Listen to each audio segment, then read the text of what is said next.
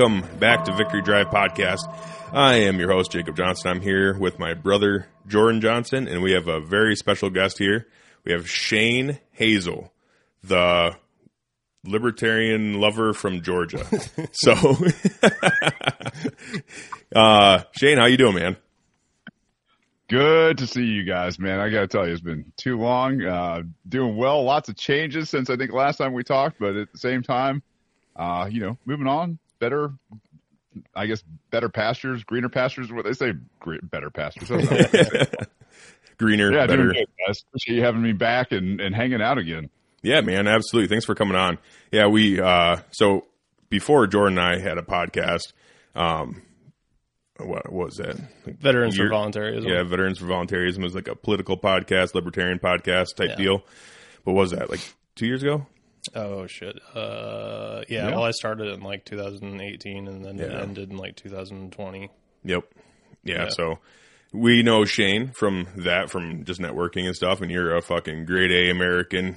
And we just love to have you on, man. You're a good, easy talker, easy listener. You got a good voice, and I you was don't. going to say you're going to give me a run for my money in in the voice department, man. Like, there's not too many guys out there that are just rolling around with that that bravado, just digging into a microphone. bro. yeah, that deep, That's deep bravado. Yeah.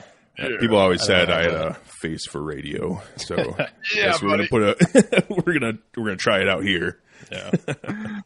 But uh, go. yeah, but you, so Shane, you're an interesting guy. So you were let's start the let's start back a little ways here. You were in the Marines for a while. What did you do there? Yeah, I did some. Uh, uh, I did some force reconnaissance for a while. Uh, went in after 9/11, and you know went and did the tour a couple times over in Iraq. Uh, you know, obviously got to see a little bit more behind the curtain and all that kind of stuff. And then, uh, yeah, that's I guess that's where the this story begins. And you know, been I guess politically active since 2017. 20, yeah, I guess 2017 is when I started getting into politics and all that kind of stuff. So Okay. been in the public uh, eye for a while and doing some things uh, down here in Georgia, kind of stirring the pot, trying to, I don't know, at least get people to think a little bit more about, uh, you know, leaving peaceful people alone, uh, and and obviously at the same time preserving individual sovereignty and rights. So that's that's kind of my shtick, I guess. Yeah, I'd say you're definitely. uh I wouldn't. I don't know how you'd say that. Ruffling some feathers, I guess, down there. Because we're Yeah. we're you were. I don't know if you. I'd say you're the sole reason for a runoff election last year, but you kind of were, weren't you? Yeah, 2020, man. Um, that was the year that uh, I apparently I gave the Democrats the Senate here in Georgia, although I wasn't in the runoff election. But yeah, single-handedly, I think I uh, got about uh, 115,000 votes, and David Perdue, who was the sitting senator down here, uh, refused to come and address that audience and, and on my show, you know, with ample opportunity, and uh, then failed to secure the requisite votes needed to be a senator of Georgia. So, you know, the, the problem is, is I don't know that he was any better uh, than the guy that went in as the Democrat and, you know, 20% constitutional voter. That guy sucked. So it's like, Yeah. you know what, Democrat or Republican, it doesn't really matter at this, this, this point. Yeah, basically at that point, fuck that dude anyways because he had a shitty ass constitutional score. So it's like, what's you're really? I don't even know if you'd say you're picking the lesser of two evils at that point. You're basically just they they both really sucked, and you're just you're just sitting there like, yeah, okay, well, maybe I cost a Republican his seat, maybe, but at the same time, who is that fucking guy, and why does he matter? He sucks anyways. Pick better, Yeah, and, you know, pick better Republicans. knows? When when that Democrat comes back up for reelection, maybe there's a better Republican that comes along. I don't know. You know, there's there's so little damn difference in these guys today and their voting records. It's just uh, it, it's it's one of those things. I've given up on the federal government. I, I really have just been like, yeah, you know what? Let's work local and work with our sheriff and our mayors and get some shit done here. And honestly, it's been a lot more productive uh, in terms of reducing the scale and scope of the the tyranny that's wiped out. You know, your Fourth Amendment, your Second Amendment, parts of your First Amendment, the the Fifth, and possibly Sixth, and maybe even some of the Eighth. Um, you know, it's just it's, across the board. It's it's a little bit easier to work with sheriffs and mayors and get those guys with badges and guns to um, leave peaceful people alone rather than you know, trying to beg your way or push your way through the, the federal bureaucracy and bullshit. Yeah, definitely. And then one thing that COVID kind of showed everybody is that the federal government doesn't they can't really do much. I mean, like the the states pretty much like Florida like never shut down. Yep. And look at them. Like they're fucking killing it still. They're killing it. And the the funny thing too about that is Ron DeSantis is killing it in his in that state. You know, he just won. He just won his uh governor's seat uh for the second time, and he won it pretty handily. And he barely won it the first time. So it's one yeah, of those, I mean, and that's the thing is, I think the, all the people that migrated there from New York and the Northeast that were on COVID lockdown and mandates and IDs and mask and you know all that other bullshit. I think a lot of those people were like, yeah, we'll vote for him too, yeah. right? Like because fuck New York and fuck the Northeast and all these tyrants up here. Like, eh, you know what? Being open's kind of a good thing. I like walking around without a mask. I like not having an ID to go to have a burger or whatever it was. You know, it's just like, yeah, yeah. A lot of people woke up at that time. No, for yeah, sure. for sure. They they really did, and that uh, it definitely. I don't know. So you being libertarian, do you, I, me personally, because I'm I'm a libertarian still. I know Jordan's still a libertarian to an extent. Like I guess, at least on our voting IDs, we are. Um, but it, in in mindset, you know, I- me myself, I've always been a Republican, but before the libertarian name became prominent. I've always been a liberty minded Republican. I know that's a weird deal. Like we should all be liberty minded no matter whether you're a Republican or a Democrat. But that's not the truth. So it's like I've always I've always def, I've definitely held freedom and liberty to the utmost standard here in America because that's what made America America kind of thing. Yeah. Um, but as far as like these elections and the COVID policy and all that other stuff, it seems it seems like it seems like a lot of people are really starting to make that transition into those states like Florida, like Texas, like well, even like Idaho, Montana, all those states are that are generally more, I guess you could say, Republican or free than other states like California and New York. It seems like there's a mm-hmm. lot of people fleeing those states because, especially because of COVID, that's a huge deal. Yeah, and I don't know. The narrative fell apart relatively quickly. I mean, it seemed like watching it in real time when it was happening. It seemed like fucking this shit's never gonna fucking end, dude. This is unreal. You know what I mean?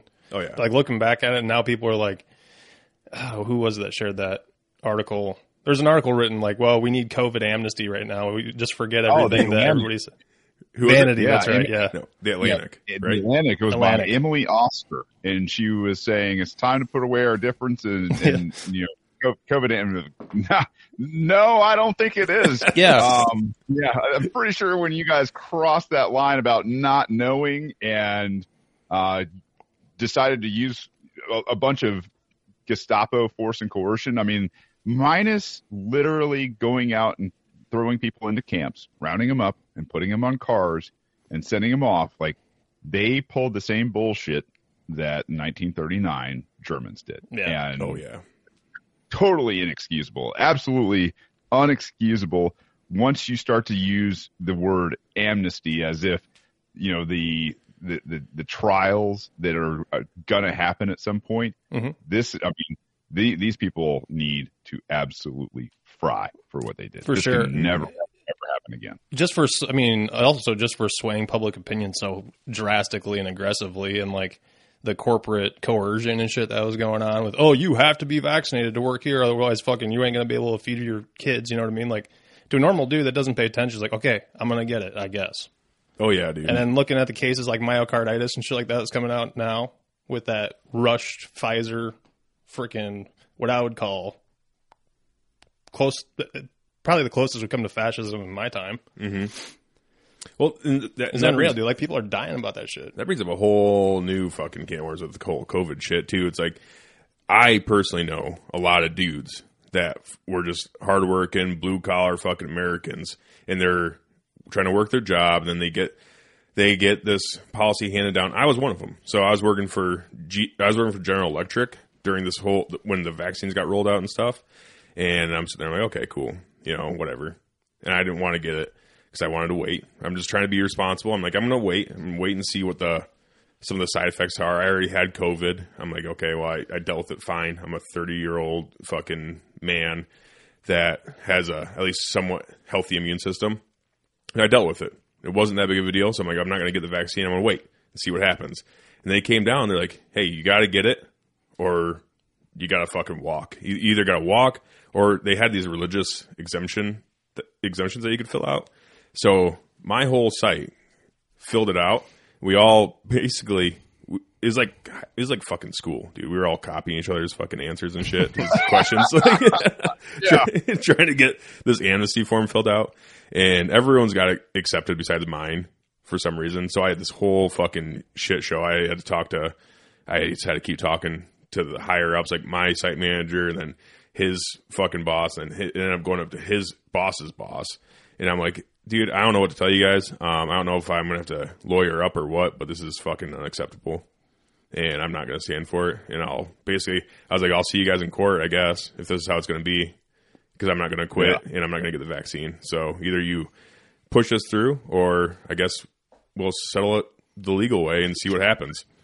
And At uh, the fuck around and find out scale, right? yeah. So I just sat, I just sat my ass down. My boss sat there and he's like, dude, seriously, like, we, we can figure something out. We can figure out a different way. I'm like, nope, fuck them. Like they, they put their, this is where they stand. If they're going to fire me for it, then fuck them. We'll see what happens. And they ended up approving it. So they're like, we don't want to fucking deal with this shit anymore. So they just approved it. I think, and Well, the, and I- I think the HR lady ended up getting right? fired for it. So yeah, Oh, and, and that's a, that's a big thing with you know what these a, lot of people in corporate America, right? Like you guys are veterans, uh, you know, and and you know you got out because at some point you're probably like, yeah, you know what, there there's a freer world out there for me to go participate in that is not filled with people that tell you to do something that you can't question a lot of times.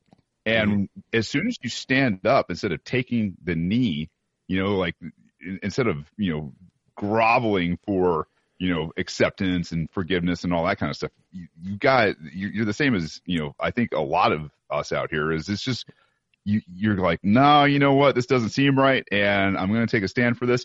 And even the slightest bit of pushback a lot of times these corporate suits and shit they fold because they're not Mhm. used to adversity they've got no good arguments. They do what they're told because they they think that either it's going to you know make them look better for their boss which makes them you know help them i guess climb the, the corporate ladder faster.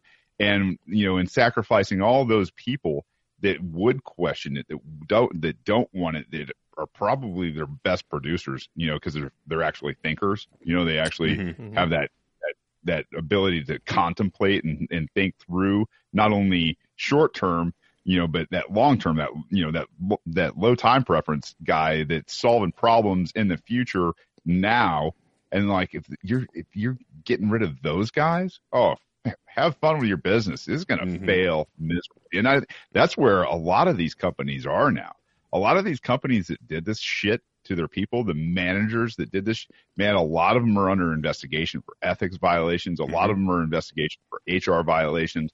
And a lot of these people at the top are going down because what they did was they violated fiduciary duty to the board members and they axed a lot of people that were actually bringing in quite a you know good sum of money and it's it's going to play out across corporate america and part of me thinks it's part of the plan part of me thinks it's part of the plan to absolutely cripple uh, and and do a controlled demo on the entire economy. So yeah. yeah, Yep. I hope they eat it. I hope everybody else gets rich off of it. Yeah, exactly. And the thing is too, um, with the death of some of these, I guess I only, I only want to say death because a lot of them aren't dying or aren't dead yet. But uh, it's one of those things where it's going to open up a lot Yet. of, it's going to open up a lot more for normal people to actually be able to sli- get a bigger slice of the pie. You know, instead of having the pie eaten up by a bunch of other shit. And that's one of those things too. If the if the mandate never came down from the fucking White House, then none of this shit would have happened. So that's another meddling of the federal government in day to day operations of how the country actually fucking works. Yeah, it was like a big psyop, dude. I mean, you had the president saying, "Go get vaccinated." I got vaccinated. Oh, I was like, oh.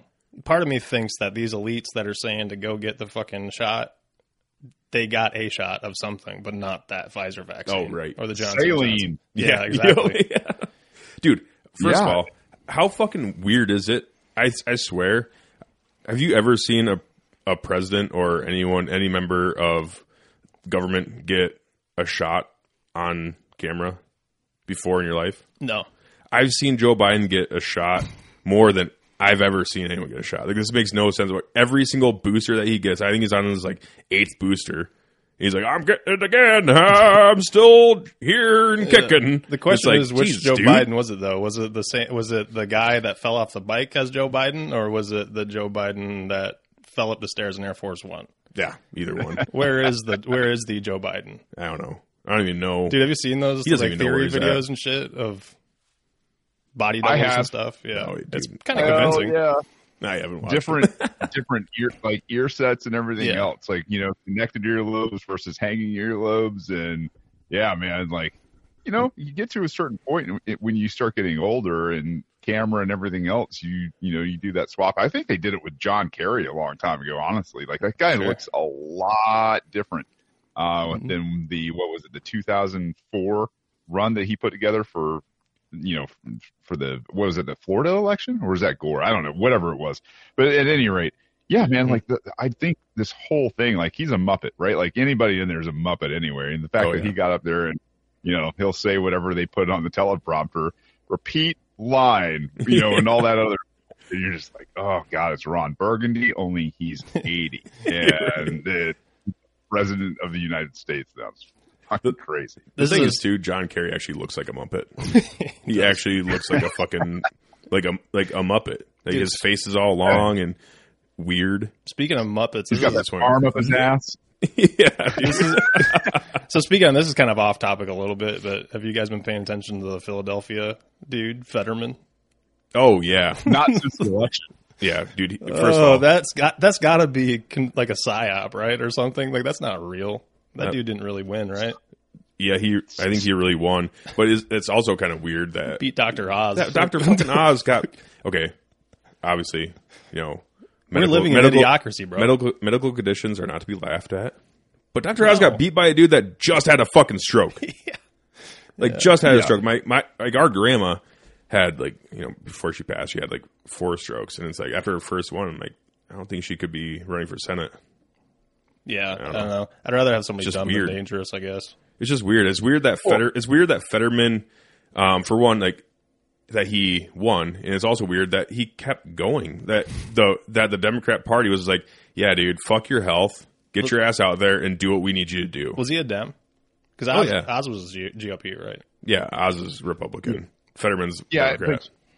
It, it, let's let's just pretend that voting isn't just totally rigged for just a second. Let's just Yeah. say that like voting works. Yeah, you know, like uh, um, when you look at how these different cultures vote, there is a line that is too far for I think a lot of Republicans, right? And I think Dr. Oz probably crossed that line with guns, especially. Uh, yes. Like, he was he's a he's an anti-gun Republican first Yep. and foremost, right? And so there's a lot of Republicans that are like, fuck this guy. However, Democrats aren't like that. Democrats are like, oh, that's our boy, blue, all the way down the damn thing. Yep. And guess what? We're gonna we're gonna troll you guys about this guy. We don't give a fuck if he's terrible. We don't care if he's not our guy.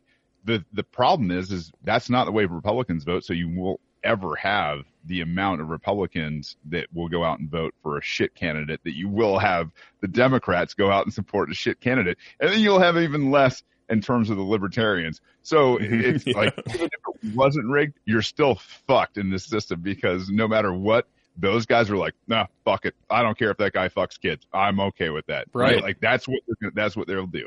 No, absolutely. That's a hundred percent, hundred percent right. The Democrats definitely have that mindset where they're like, I don't give a fuck if he's got a D next to his name. He's our guy for sure. Like, Yeah. no questions asked. I don't give a fuck about his policy. Uh, I will meld to whatever he says. It's not a big deal.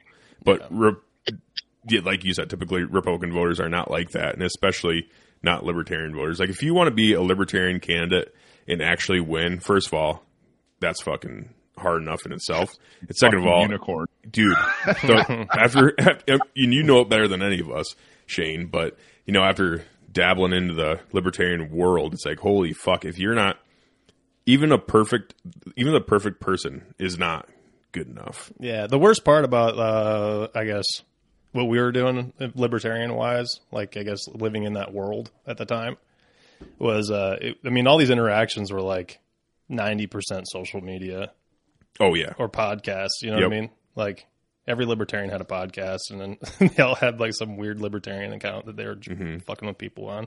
What's funny actually is I, I was listening to uh, the Lions of Liberty podcast, and ah, fuck, I, I haven't listened to him for a long time, but I remember listening to one of his podcasts, and he said he said on his podcast like, "Hey, libertarians, if you really want to do the libertarian movement some good." Go live your life and stop producing podcasts and get all this shit. And I'm like, that's fucking hilarious. He's saying it on his podcast, and he's like, uh, you realize it's kind of, you know, contradictory to what I'm doing right now, but, but stop fucking doing it. Stop listening to my podcast. Yeah. Go learn the trade. yeah, not every libertarian needs their own podcast to talk about this shit. So just go out, live your life, and do your thing. I'm like, you know what? He's got a point. I'm just going to start hunting. Yeah. I'm just going to go out and start hunting and fuck everything. you know? I'll say, and you know what? Maybe that that might actually be the answer. No, I, I, I say that in jest, right? It's like I love those guys, like Mark and, uh, and and the rest of those guys over at Lions of Liberty. But the the thing is, is like media in this country, in terms of the propaganda, the mainstreams, those they're they're toast. I think there was something on uh, Drudge today that was talking about the low cash flow for advertisers that are trying to save their own ass. Like kind of in relation to what we were talking about earlier with the COVID uh, mandates, people are fucking leaving and everything else, and you got the advertisers who are trying to cut back so they're not putting as much money into uh, the the advertisement on propaganda, and so those guys are dying. By the numbers, now podcasts have actually become the number one source of news and information Mhm. for for not only America but for the world, and that's saying something, right? Like that's that's like, well, I I can understand like there's a number of libertarian podcasts out there that you know get like negative five listeners, and you know Mhm. the four or so that they might get might be their mom or something, but you know it's like it, it, it's it's not to say that they're not valuable, No, And yeah. especially No. you know what I mean? Like those guys that are doing a lot of that local work, especially or state work or whatever it is at that level, I think that's super important for a lot of people. And there's still uh, it, that decentralized way to make money. Yep. And I think that's really cool and really important for people is like, hey man, you, you got fired from your corporate job. Fucking, you got a skill. You got some, you got some smarts. You can talk to people. People enjoy that kind of stuff. Hmm. Maybe you can go out and get a few sponsors that are done paying for network news and got lots of damn budget to advertise with you. Mhm. So Yeah, absolutely. I don't know, man. It's just an idea for people out there maybe looking. Dude, I'm honestly a huge proponent of people if they have the if they have an idea and they're like, you know what, I'm going to start a podcast. Like, dude, fucking go for it. Like, it's go for it. If you can talk, you can do a podcast. You know, obviously, it comes to the one, it comes to one of those things where it's like you know, be consistent and be honest and also blah blah blah, and have people interesting people on like you, Shane, and everything, and you, Jordan. It's like. I might not be interesting, but I can at least talk to interesting people, maybe. Sure. But um, I think it's one, interesting. Thanks, man. That's really nice. But it's one of those things like if you want to start a podcast, especially if you're a libertarian or you're a hunter or you're a pro gun or you're a Democrat or you're a fucking transgender, whatever the fuck, it doesn't matter. Like go out and speak your truth, Yeah. sister. Go for it. Like Hillary- Hillary see, Clinton. Yeah. And see, Gutsy. right. And see who listens. And if nobody listens, oh well. At least you can put your voice out there into the void and you can feel good about yourself. I'll say- it's one hey, of those things. It's like, go for it, man. We can Fucking talk shit, go. but guess what?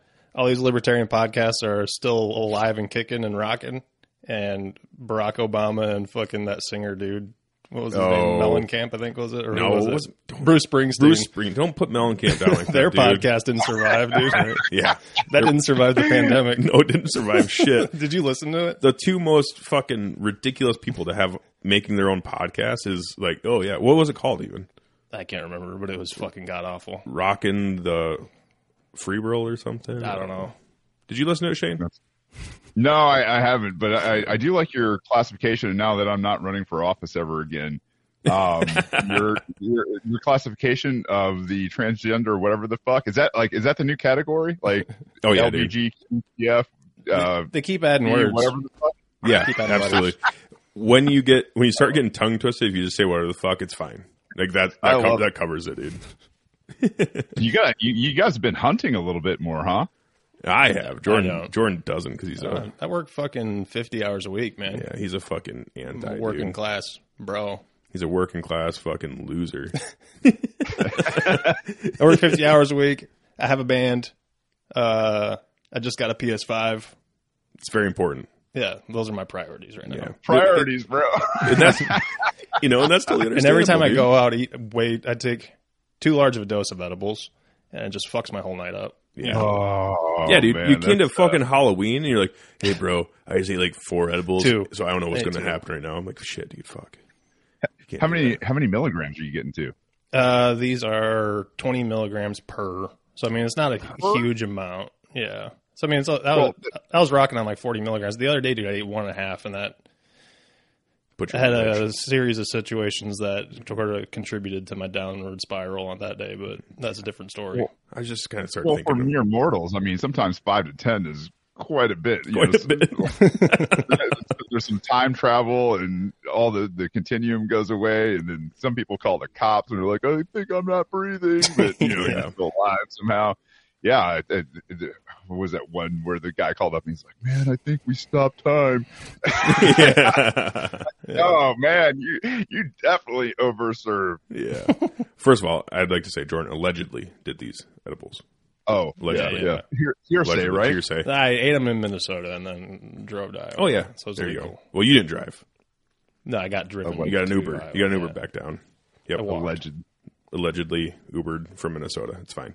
Um, but uh, so since we're on that topic, um, I have been listening. So since we're all veterans here and we're all part of that community a little bit too, I've been hearing a lot of talk about like psilocybin and DMT, like severely help, like really helping veterans that are struggling with PTSD.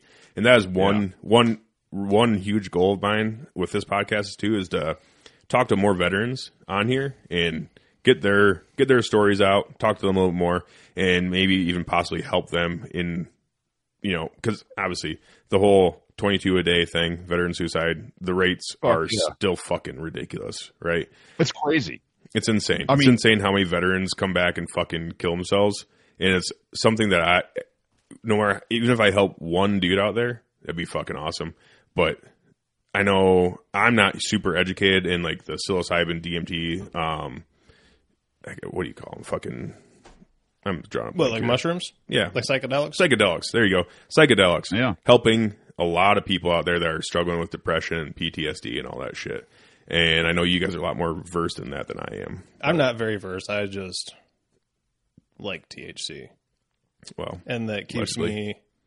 I don't know. Just kind of helps a lot with like with my broken ass body, like inflammation Mm-hmm. and things like that. It seems like it helps. I don't know, but I guess the science behind like microdosing with psychedelics or having a psychedelic experience, from what I understand, is that it kind of helps you face your issues on your own, like by yourself. I don't Mm-hmm. know though. I haven't done psychedelics since I've been deployed.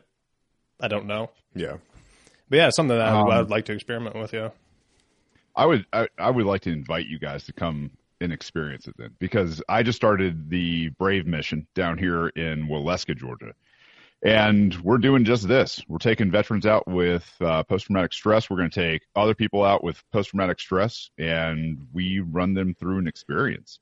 So uh, I was introduced to this a while back and was, you know, a big proponent of, uh, you know, high doses of THC to start doing some of this work, right? It was, you know, it was positive small stuff at first. And it just, like you were saying, Jordan, you know, uh, helps with the aches and pains, helps you get some good night rest, which is absolutely vital to your health first and foremost, right? Like rest is like that first pillar, uh, in, in, you know, your, your, your health in terms of like rest, diet, uh, your information uptake, exercise, things like that. That I think a lot of things that get pushed to the side and ignored uh, because you're, when you're young, you don't have to think about these things. It's just not, you know, you can, like you said, you can go drink a damn fifth of Jack and then get up and run it off, Yep. you know, for PT in the morning. And like that doesn't happen when you're 40 after you started, you know, your your career and all that kind of stuff. So the the uh, the, the post traumatic stress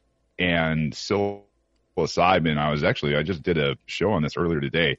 Uh, it's called the the death of fear, and there's a, there's so much to unpack with veterans, post traumatic stress, and just post traumatic stress and, and psychedelics for one for all things.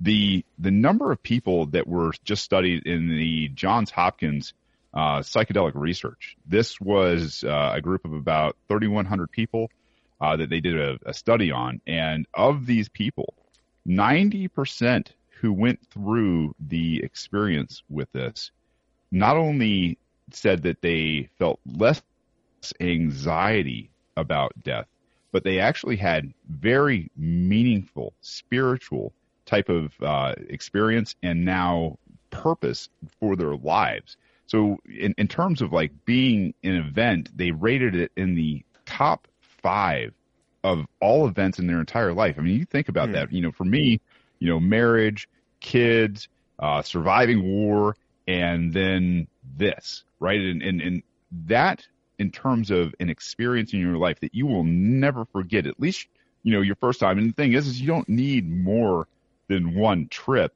but you know, if you're one of those people that's a warrior and you know you have this warrior spirit that you know somewhere along the line they corrupted in America where they were like, hey, yeah, you know what, red, white, and blue, say the pledge, stand for you know the national anthem, take your hat off, uh, let's be star spangled awesome and badass and free and all that kind of stuff that got corrupted where it said, yeah, oh, yeah, you know, we're going to go do this stuff for the banks and we're going to do this stuff for American quote unquote interests and the bureaucracies and the politicians and all that kind of stuff that got totally perverted, co-opted, and transformed. You know, they pervert they perverted the warrior class, and this helps you kind of recognize that. So there's there's a lot of different experiences, and as you guys have you know questions about this, this is somewhere you know I'd I'd love to help you guys or anybody in your audience with uh, if they want to reach out because what we're doing is we're taking guys out um, there, I live out here now. There's about 2,000 acres of untouched Cherokee forest, hmm. and all over the place out here, there are things that are you know, what they call you know touched trees, like they're they're bent trees where these trees were left by the Cherokee hunters that came out to the forest. They would tie them off as saplings so that they would point and help not only themselves but other generations after them find things like springs or holy places, graveyards, meeting hmm. points, mm-hmm. um, all of these just amazing things. And so you go out and you sit with these things and you, you have your trip and, you know, under the right supervision, uh, two and a half grams in a, in a really powerful place like that,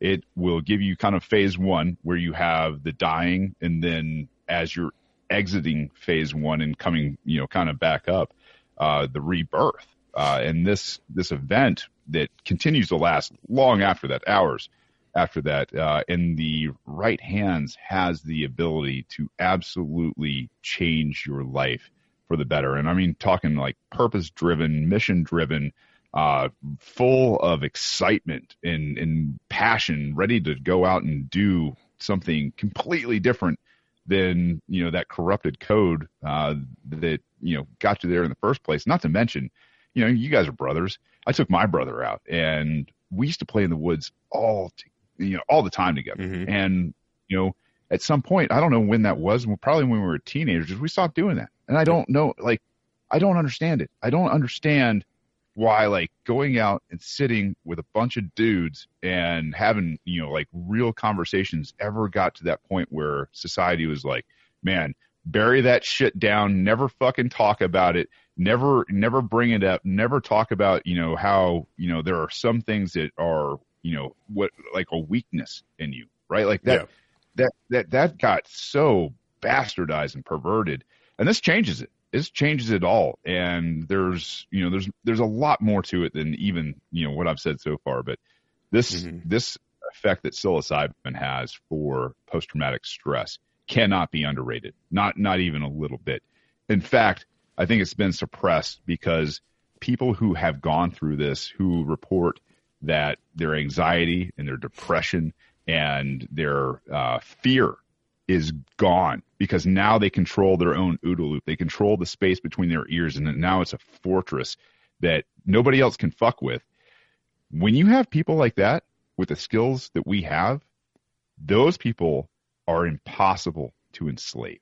Oh yeah, they are absolutely some of the baddest motherfuckers on the planet. Like that holy we're going to reintroduce all this shit yep and, mm-hmm. and not just that um, there's a lot to unpack with what you just said there shane but uh, the biggest thing is it's not that hard to really understand uh, why psilocybin mushrooms and why DMT and all that stuff is so bastardized in society today is because look at what we just talked about COVID and how powerful that was. And just look at how much money Johnson and Johnson and Pfizer and Moderna and all these other fucking people made off of mandated vaccines. Mm-hmm. Like the mandate didn't come down as it being like, you know, it, we didn't really get punished. We didn't get put in prison for not taking it, but you were ostracized from a society. If you lived in an area that was very COVID scared, if you will, or, you know, I, I don't know.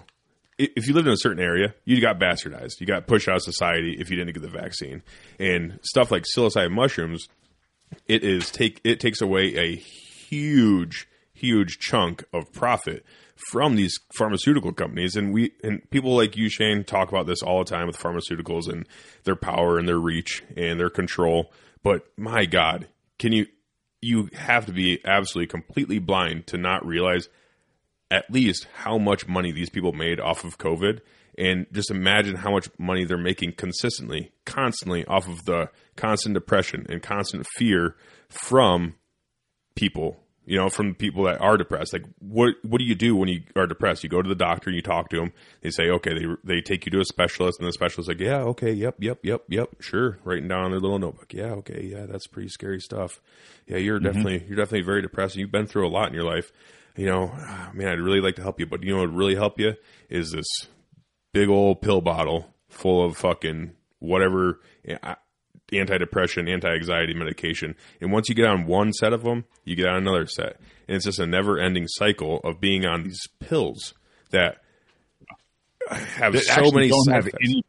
Yeah, not only uh, non-proven side effects, but actually a lot in, in a lot of cases the opposite. There- Oh. There's a lot of people who take depression medicine and they absolutely tap out. Like, Mhm. I mean, kill themselves. Um, I actually had a, a buddy whose dad was a Navy SEAL. Um, you know, we had had some conversations about some things once I was out. We were talking about, you know, starting a, a gun range and all this kind of stuff. And two weeks later, that guy was dead. He had Jeez. he'd he'd started two um he'd he'd started a couple med, meds and the antidepressant that they gave him within two weeks he was he he took his own life. And Jeez.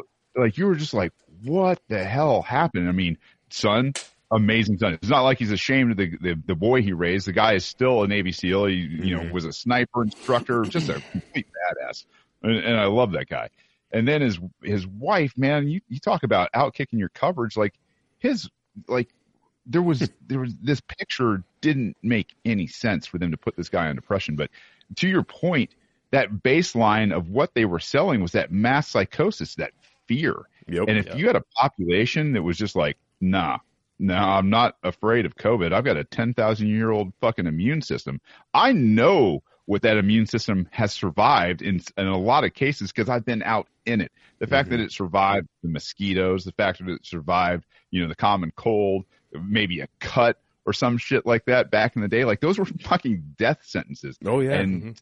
the idea that you have something that grows out of the ground that you can grow in your house that you know performs naturally and from like a single mushroom you will never ever ever have to do anything else in terms of replenishing your uh, your source right Mhm. because if you take the spore print from psilocybin and you put that stuff down into a uh, you know a temperature humidity control safe place you can take spores from that thing anytime you need to start to grow again and begin all over just from that Mhm. forever. That's it. Like there, there are literally these types of things that are, should be handed down like I don't know, like sourdough bread recipes from one generation to another generation. There are some people that have, you know, like their great great grandmother's sourdough recipe uh, that is actually the same culture that she started. Right. Same Mhm. thing with psilocybin this is one of those things where it, it is such a prolific, easy, natural thing to interface with. And you have a you have a psychedelic system, right? You not only do you have an endocannabinoid system, but you have a system that's built to receive and deal with psychedelics, and you should. Ancient humanity started uh, this a long time ago, especially in the uh, Mediterranean. Uh, with the Greeks and the Romans and, and all these other people, minus, you know, before the Catholic Church got a hold of it. Yeah. But they were doing this stuff with ergot. They were doing this stuff with spike punch. They were doing this stuff all over the place. And they called it the glue that kept humanity together. Yep. Right? Like to be able to empathize, to see things from other points of view, to consider why somebody might do something before you jump down their fucking throat or go to war with them. hmm And boy, you, you start talking about a world that doesn't fear, that has empathy, that works together in a consentful way, not because they're forced to. You've got. You've got a completely different world. Yep. Yeah, and it, when you talk about those ancient culture, uh, ancient civilizations, ancient cultures and stuff too, uh, they held like especially so, like mushrooms up to a very high regard, and the like, they were at war all the time. Like, they were constantly fighting, either fighting or hunting or gathering. They were living hard lives. So imagine how did they not kill themselves? You know, how did they not just say, "Fuck it, I'm just going to fall on the sword" and just end the civilization? Probably because they had access to those. They to weren't those afraid. things, and they weren't afraid, and they had they had their gods and all this other stuff, which is a whole other aspect of you know mushrooms Well, they- to talk about. Like, they had a- you talk about gods and God and everything else. but- Almost all these ancient cultures that we're talking about too have some kind of virtue system that they hold above their own life. Mm-hmm. You know what I mean? Like we need to preserve this thing, and our Right. sons need to pervert. You know, preserve that thing as well. right. And it's like now we don't really have that. Now it's mostly self-serving kind of shit. But to go back a little bit on what you guys were talking about there, I kind of wanted to comment on the psilocybin thing. So I was on antidepressants for a while, mm-hmm. and what the, what they do, especially like with doctors and like these pharmaceutical companies, is they treat it like an anesthetic. You know, where it's like we need to numb your fucking terrible thoughts. Oh, right, right. You know, we need those to go away, or we just don't want to see them. Really, is what it comes down to. And if you have like a big ass open wound and you're just constantly numbing the pain, it's going to get infected and kill you. You know what I mean? Psilocybin, psychedelics, um, and I'd say THC too, kind of forces you to be introspective and to face your problems Yep. and to put a bandage on the wound and to take care of it. That was something I was I was going to jump back to on as well. Where it is, it's like it to me. I've never I've never been on antidepressants or anti-anxiety stuff like that. I I'm not saying I have never been depressed or I've never been anxious about things for long extended periods of time, but I've I've just grown up to and always been so just like you know I don't need that shit. I don't need that shit for like for one too. Like I'm a pretty I'm, a Christian and I, you know, I, I pray and I, I try to go to church when I can, but, um, I feel like I'm pretty strong mentally, but that, you know, when it, I feel like when you get put on antidepressants and stuff like that, you just, it's not curing anything. You're just putting it, you're putting your feelings inside of a bottle, a, like a literal bottle. And once that bottle runs out, so what, like, what's the wean off process of something like that? There Jordan? isn't one. Exactly. There isn't one. It's just saying constantly numb Lifetime yourself. member. Was that? Yeah, lifetime. You're a lifetime member. Yep. That's what they want. They want a lifetime subscription of subsidized pill takers. Yep. Right. Like it's that's that's their that's their business model. It- and, and and Jordan, I'm glad you brought that up, man. This when when you first do this, you know, I would I would definitely recommend if you got a shaman and you have access to a shaman, use a shaman. Um, this is this is their job, right? Like this this is what they live to do because they have so much conviction in it. Um, two and a half grams of psilocybin is is a pretty good first trip, right? Like you you have the ability, depending on time and place. And I definitely would say this: I would recommend that it's quiet and it's peaceful and there's no distractions and that you're not going out to party. You've got no other agenda. Probably fast for at least you know, I'd say six, but if you can, fast for 12 hours before you take something like this. And then, uh, you know, there's a, there's a great method that, uh, that I use in this experience where we go out prior to dawn and it's like going out for a hunt, right? And so if you go out and you, you're sitting and you're ready by the time, um, you know, you get there. So, you know, give 15 minutes so you can get adjusted, get ready, um, do whatever you need and then blast off, right? That that time, that introspection when you you know kind of die, right? What they call you you you fall into yourself. It's it's fairly lucid, um, but the more you do this, the more control you have during these things. And for guys that are fighters, right? Like for the warrior class to be able to go in and not only fight their own demons, but then to see the breakdown of of this time and space and fight demons that are, you know, possibly, I don't know, not here, that are different realms, different dimension, different time, different space, whatever it is, right? Where you are doing some real, real work within your own mind. Mm-hmm. This is something that I don't think gets addressed enough because if you can do this kind of stuff where you as a, you know, this person who's a warrior that wants to, you know, to exercise this mind muscle. Let's, let's face it.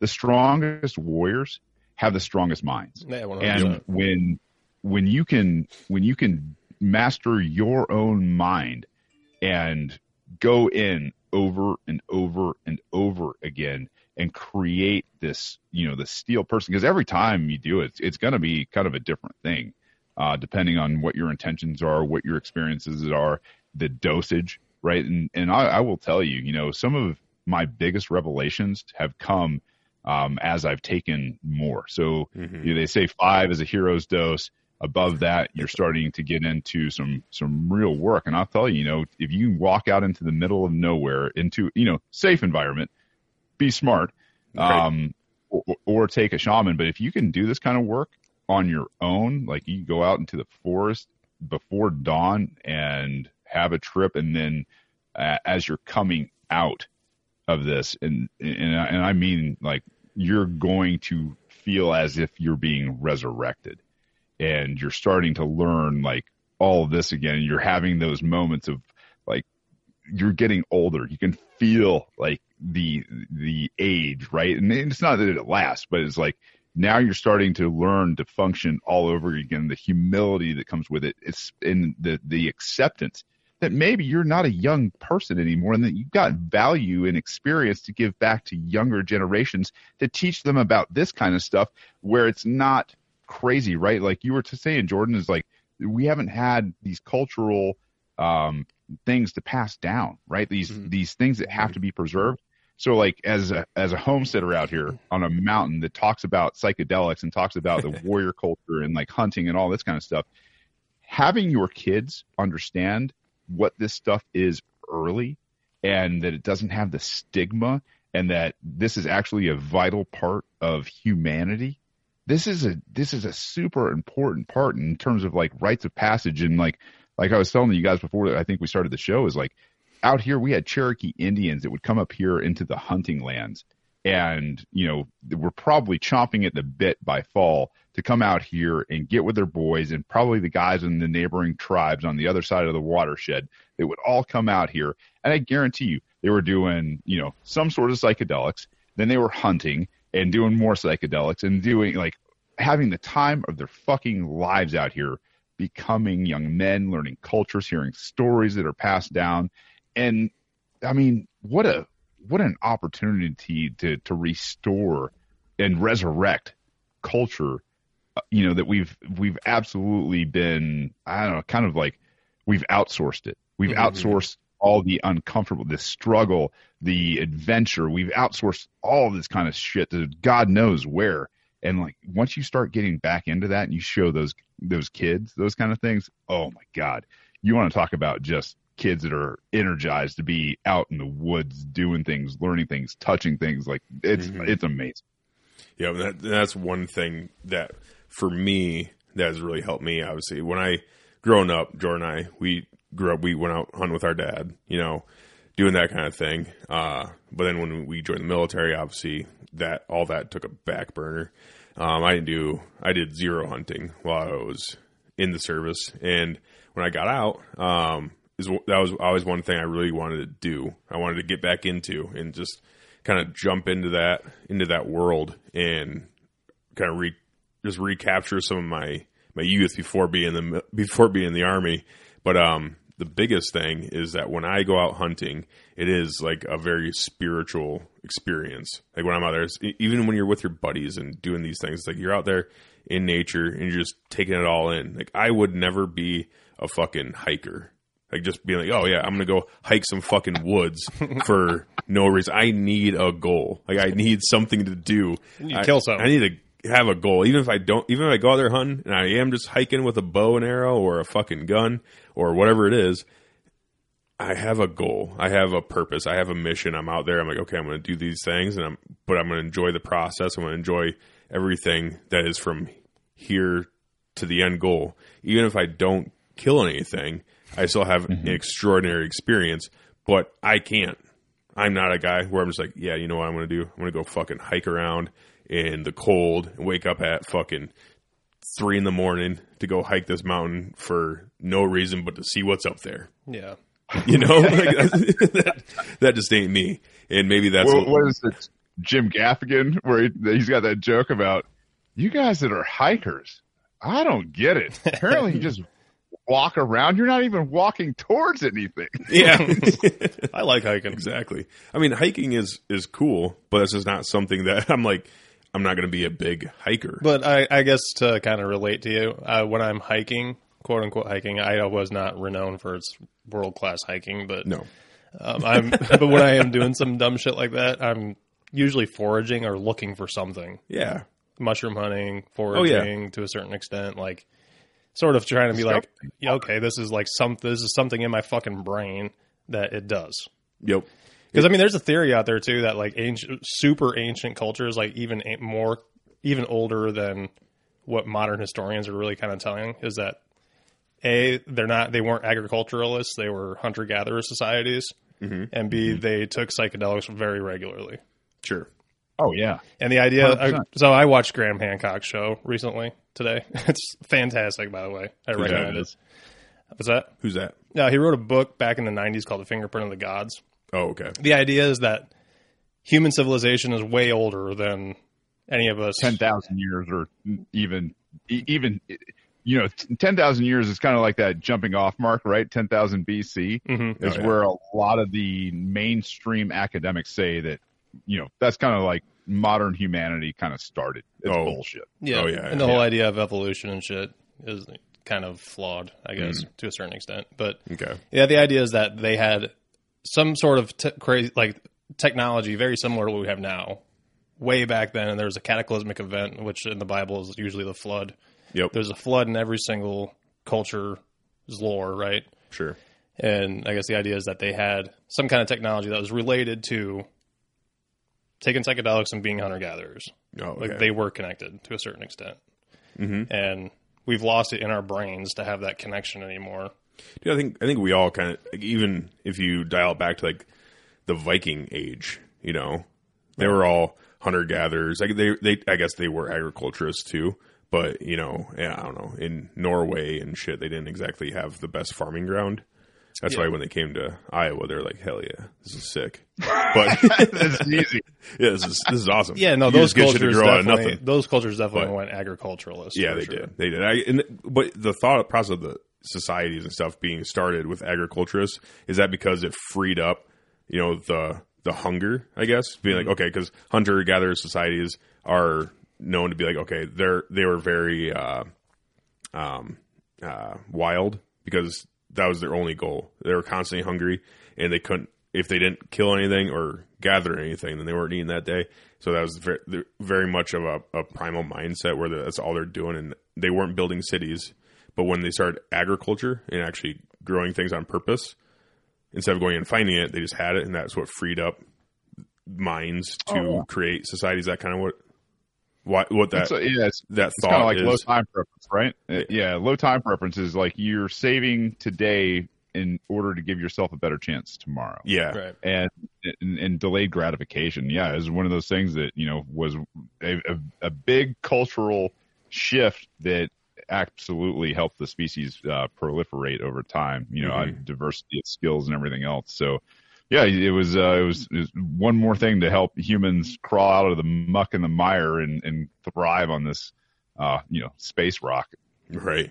Well, and that's one of those things too, which is kind of interesting because even when you, with today's day and age, where you find these random tribes on the middle of nowhere, it seems like every society ever in the history that's been recorded, at least, has always had some form of religion, and a lot of that stems from the fact that a lot of those shamans ended up turning into priests, right? Mm-hmm. Kind yeah, they were they were an elevated class, Yeah, unlike what we see with modern religions. because they held the answers. Yeah, Yeah, Well, yeah. If you guys read the Immortality Key no, by any chance?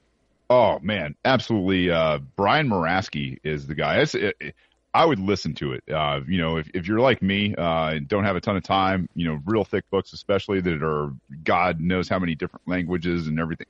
This Brian Muraresku guy's like botanist, archaeologist, Indiana Jones, and you know has some you know key into the back of the Vatican. This guy is amazing, and he did all this research throughout antiquity and has you know seen firsthand exactly what we're talking about in terms of psychedelics being used. He's not a psychedelic user, never has used it to kind of keep himself as you know a, an objective uh, type of uh, author, and uh, went out and, and proved for a fact that the Catholic Church made the Eucharist a placebo. And why would you do such a thing? You do it first and foremost so that you go, you know, these guys out here are coming to you to see God, and anything that they can give to you in terms of a penance helps you uh, make some money. And then on top of it, to hide the to hide the idea that you can commune through this, you know, what was called the forgotten, you know, uh, religion, a, a kind of a mystics type of religion, right? So you have these trips, you have the psychedelic experience, and you experience uh, a lot of times time and space differently. You experience different ideas of what God is, and for a lot of people that have done this kind of stuff, you know, like once upon a time I was, you know, what I think most people would consider a Christian. is how I was brought up. And now it's just like I have such a better understanding of my own spirituality that I don't think any church could ever give me. And I kind of look at it and I'm like, the fact that we're not serving real psychedelics in churches, Mhm. the, the fact that like we're not having, you know, real, no kidding, life altering spiritual uh, trips and journeys when they're available to us in, in terms of such a positive, you know, like we, we were talking about earlier, it's just, why are we, why are we depriving ourselves of these kind of things? Yep. yeah, that's a very interesting point too about the Catholic Church. Well- uh, basically, gatekeeping God They they, they through always their did. through their bureaucracy. Yeah, of they course. they always did. They uh, they didn't want the Bible translated into every language either. Mm-hmm. Yeah, they, want- they, also didn't want it accessible to the common man. no. The common man wasn't supposed to learn Latin or Hebrew or whatever the fuck. Latin, Hebrew, Greek. Yeah, they were supposed to learn those languages. That's what the priests were there for to tell you what's in the Bible. You know, Trust. to trust, Trust. us. We know we have the the we have the book that you cannot read. And then when they wanted to um, to translate it into every language known to man, like they didn't like that. Like, they didn't like that at all. 'Cause That's- then that means oh, so you want the common man to have access to God? Like, then what are we here for? Yeah. You know? The Septuagint, right? Yep. The, the the miracle of seventy what seventy two monks or whatever the hell it was that all came out and translated that damn thing word for word exactly the same. You're like, oh, that sounds that sounds good. Yeah. But yeah, that's kind of where I'm at too spiritually, I guess, is that um, I believe in God, a God, the idea of God, and Yeah. to live the way that God, I think, wants me to live. And that doesn't exactly line up with the church or a doctrine necessarily. It's just my own personal experiences, revelations I've personally had. Yeah, I, I and I still believe in God. I'm still I still consider myself a Christian and everything like that. And I try to go to church because it, it because for one it makes me feel good, and for two I do think that um the you know I think Christianity really helped. Well, helps, I think it helps a lot of people deal with a lot of shit, and but also like when it comes to the idea of God and knowing God, it's a spiritual journey as a person to find God and learn about Him and trust Him and everything else. But he, it's not something tangible. You can't touch God. You got to feel Him. And that's kind of what one thing that makes me even more interested in psychode- in psychedelics because it's one of those things where it gets you more in touch with your spirituality, whatever that spirituality is. Like for me, being a being a Christian, I feel like that's one of those things that could get me get my mind wrapped around it, maybe even a little bit easier, because no one knows. You know, God is a he, it's a, it's a feeling. It's just one of those. It's a, something that's inside of you, and how can you really understand that if you're constantly your brain's constantly locked? Right. know? And I think also the uh, authors of all these religions, like the authors of the Bible, or you know, that's just the one I have the most contact with. Right. Yeah. Uh, I think their intention wasn't like, you know what we need to do? We need to start a community that like only we're going to let the people in that say the things that we say. I think their original intent was these people need a connection with God. I'm going to write a connection here. yeah. Read it. Enjoy it. Understand I- it. I felt this. I'm giving it to you. Yep. And I mean, just the way that the Bible's written too, you can. I mean, we've, we've had these conversations millions of times, Oh yeah. and it's Yeah. from the start, from Genesis. You know, that's not a literal creation story. you know, Yeah, for the most part, it is just a poetic version of the separation of the Hebrews from the Babylonians. You know what I mean? Yep. That's what it was. A separation of civilizations.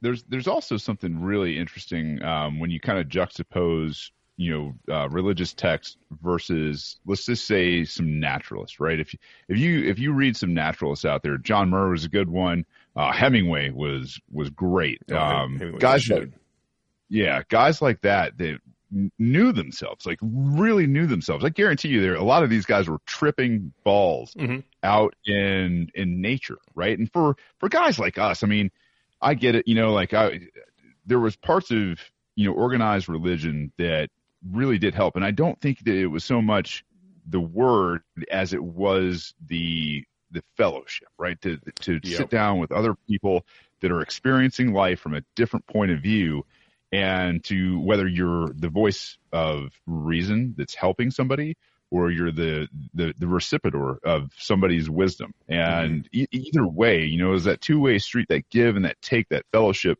that made it something really interesting. With with this uh, side of it is like you don't need anybody else to go do this and do that that internal work. And so that's that's a big piece that I think I and I wish more people had that you know that that bravery to go and face alone and have these talks with themselves and figure it out and just really I mean do some extremely hard internal work but that's Mhm. you, after you get it done and now you start to do it you know with other with other dudes or you know a group of people whatever it is, Mhm. Yep. is is like now you start to get to that point where you're like you know what? I don't care like i don't care. I don't care if you're christian. I don't care you know none of that stuff. I i don't care because here's the thing is that OODA loop now that fortress that you've gone in you've cleaned out you've taken out the corruption and you've said oh, this is this is my code. This is this is what i love about the idea of where regardless of religion when people just make the decision like this is the path this is the mission where it is pure and it's not corrupted and it's you know we don't hurt people and we don't take their stuff and you're just living by that because this just feels right in terms of like if I'm looking at that person over there and empathizing, like that's a that's a t- total cultural shift from oh, like, Oh, yeah. hey man, I got mine, fuck you guys, right? Right. Yeah. No shit. Well, then that's also why Jesus was was and still is probably very controversial. oh yeah. Was it was you know, no, my man, we are not going to cut that dude's fucking hands off. We're going to shake him. Yeah, Yeah. and hopefully you know, Yeah. Jesus was a good dude. yeah. I think. but yeah, No, it I was the think he did idea. A lot of mushrooms. Yeah. Oh yeah. Oh yeah. Probably. sure.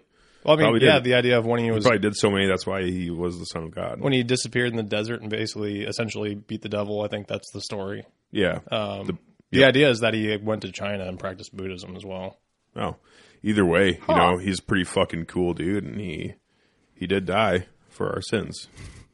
Yeah, did some miracles along the way. And he did some miracles people, along the way. Right? That's right. Yeah.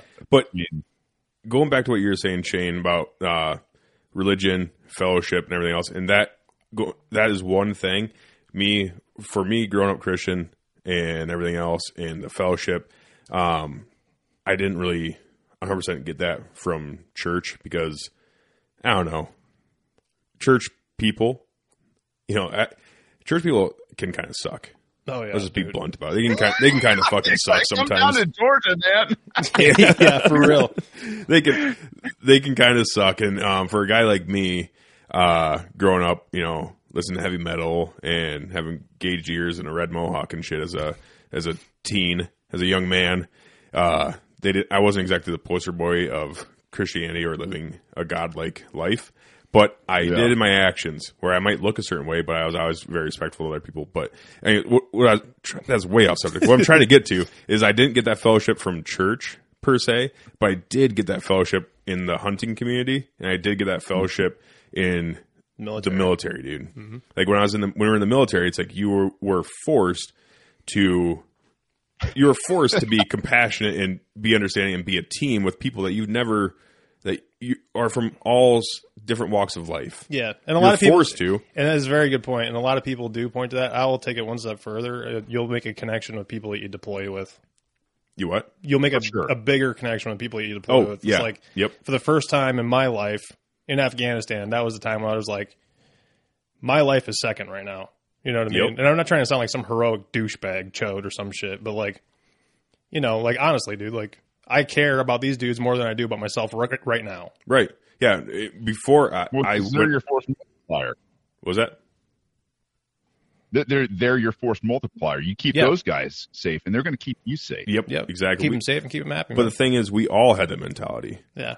Like, Everybody ev- did, everyone yeah. in my team did. Yep. I know everyone in your team did. I'm sure is I, I'm sure everyone in your team, Shane, had that same exact Yeah, mentality. most of the guys. No, we, we, we got rid of. No, Yeah, well, there there's No. there's a bad egg in every fucking batch. You know what I'm saying? Uh, definitely at, at the platoon level, yeah. yeah, but it's one of those things where Yeah. you know we knew if I did my utmost, I trained because I wanted to help keep my you know brothers, in my left and right, alive just as much, and, they trained hard because I, and they knew, and we all knew too that you know if we're yelling at each other, be like, hey, fucking crank out one more push up, crank out one more sit up, crank out like run a minute faster on your run, do these things, and you're gonna be a better person for it, and you're gonna be a force multiplier when we're in the battlefield. And it's you know we always push ourselves. We might call, call ourselves fucking pussies and all this other stuff, and be mean to each other from people from the outside looking in. But it's all because we're trying to make each other better.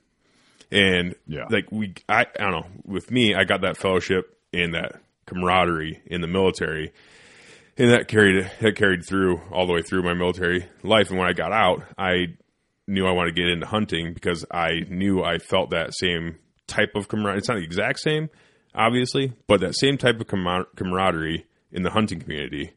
And when I got out and I started seeing that, and it's very true. Like when you get out there and you're out there on a mountain and you're hunting elk or deer or whatever you're trying to do, and you're out there with your buddies and you're all on the have a single goal to do this thing. I don't know. It's just a different feeling, and you get a, a whole different sense of accomplishment once it's done too. Well, and, and um, let's let's add another element to this, right? Uh, there's a lot of these different religions. Uh, I think Taoism, Buddhism, uh, kind of cover this kind of stuff, but the uh, there's a lot of religion that does not, and there's this certain vibration that you can help yourself out with uh, through suffering in nature together. And I mean that because when you get down in the dirt and you're in contact, like you're literally grounded, and there's this this this idea uh, that has now been scientifically proven. This guy uh, was talking about like grounding his bed, and he had this you know idea, and so he set out and. Uh, there was a, a, I guess this Arizona University professor that was like, not only do I not believe in your thesis, but I'm going to actively help you prove it wrong. And they went out and they studied like 65 people. They grounded them while they slept. And not only did they sleep better, uh, their anti, their, their inflammation went, you know, uh, down by factors and, and they started to lead, uh, you know, get better rest, get, be better, uh, you know, adjusted, had better days and, you know, ideas and every, like the, the, the, the idea that you can go out into nature, get grounded into the earth's energy together and suffer a little bit. That's something that, I mean, I don't know. I, the, the miracles of this world and the workings that I'm trying in, in kind of discovering how to unlock a little bit. This is something that I think needs, you know, needs to be very prevalent in our culture. Go, go suffer a little bit with people. Yep. Go suffer with some dudes that are going to help you not suffer as much as you have to suffer, but at the same time call you on your you know your drama bullshit at the same time in, in, in, in the nicest way possible Yeah. right Yeah. like, let's let's let's go do this kind of thing, and um, you know, and and you'll you'll see. Oh man, I'll tell you. So you'll you'll see uh, the the inner personalities come out at that point, right? And so like I've got like my brother's been out here. He's you know he's now in the tribe. I've got um, you know my shaman. I've got my hunter.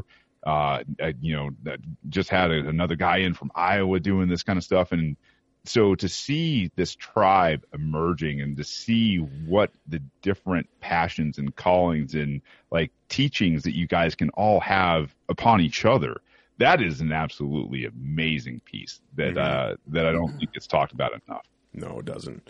And going back to like the suffering part too, um, it's one of those things where uh, when when you suffer and you put yourself you put yourself and your body through really hard like hardship, like you go to the gym, like say it's as simple as just waking up early, going to the gym, cranking out a really hard workout. Then maybe you go to work all day, and you come home and fucking eight thirty rolls around, you're like, I'm ready for fucking bed, dude. And then you go to bed and you have great sleep because you're yeah you're hurting. Your your body is telling you like, I need time to heal.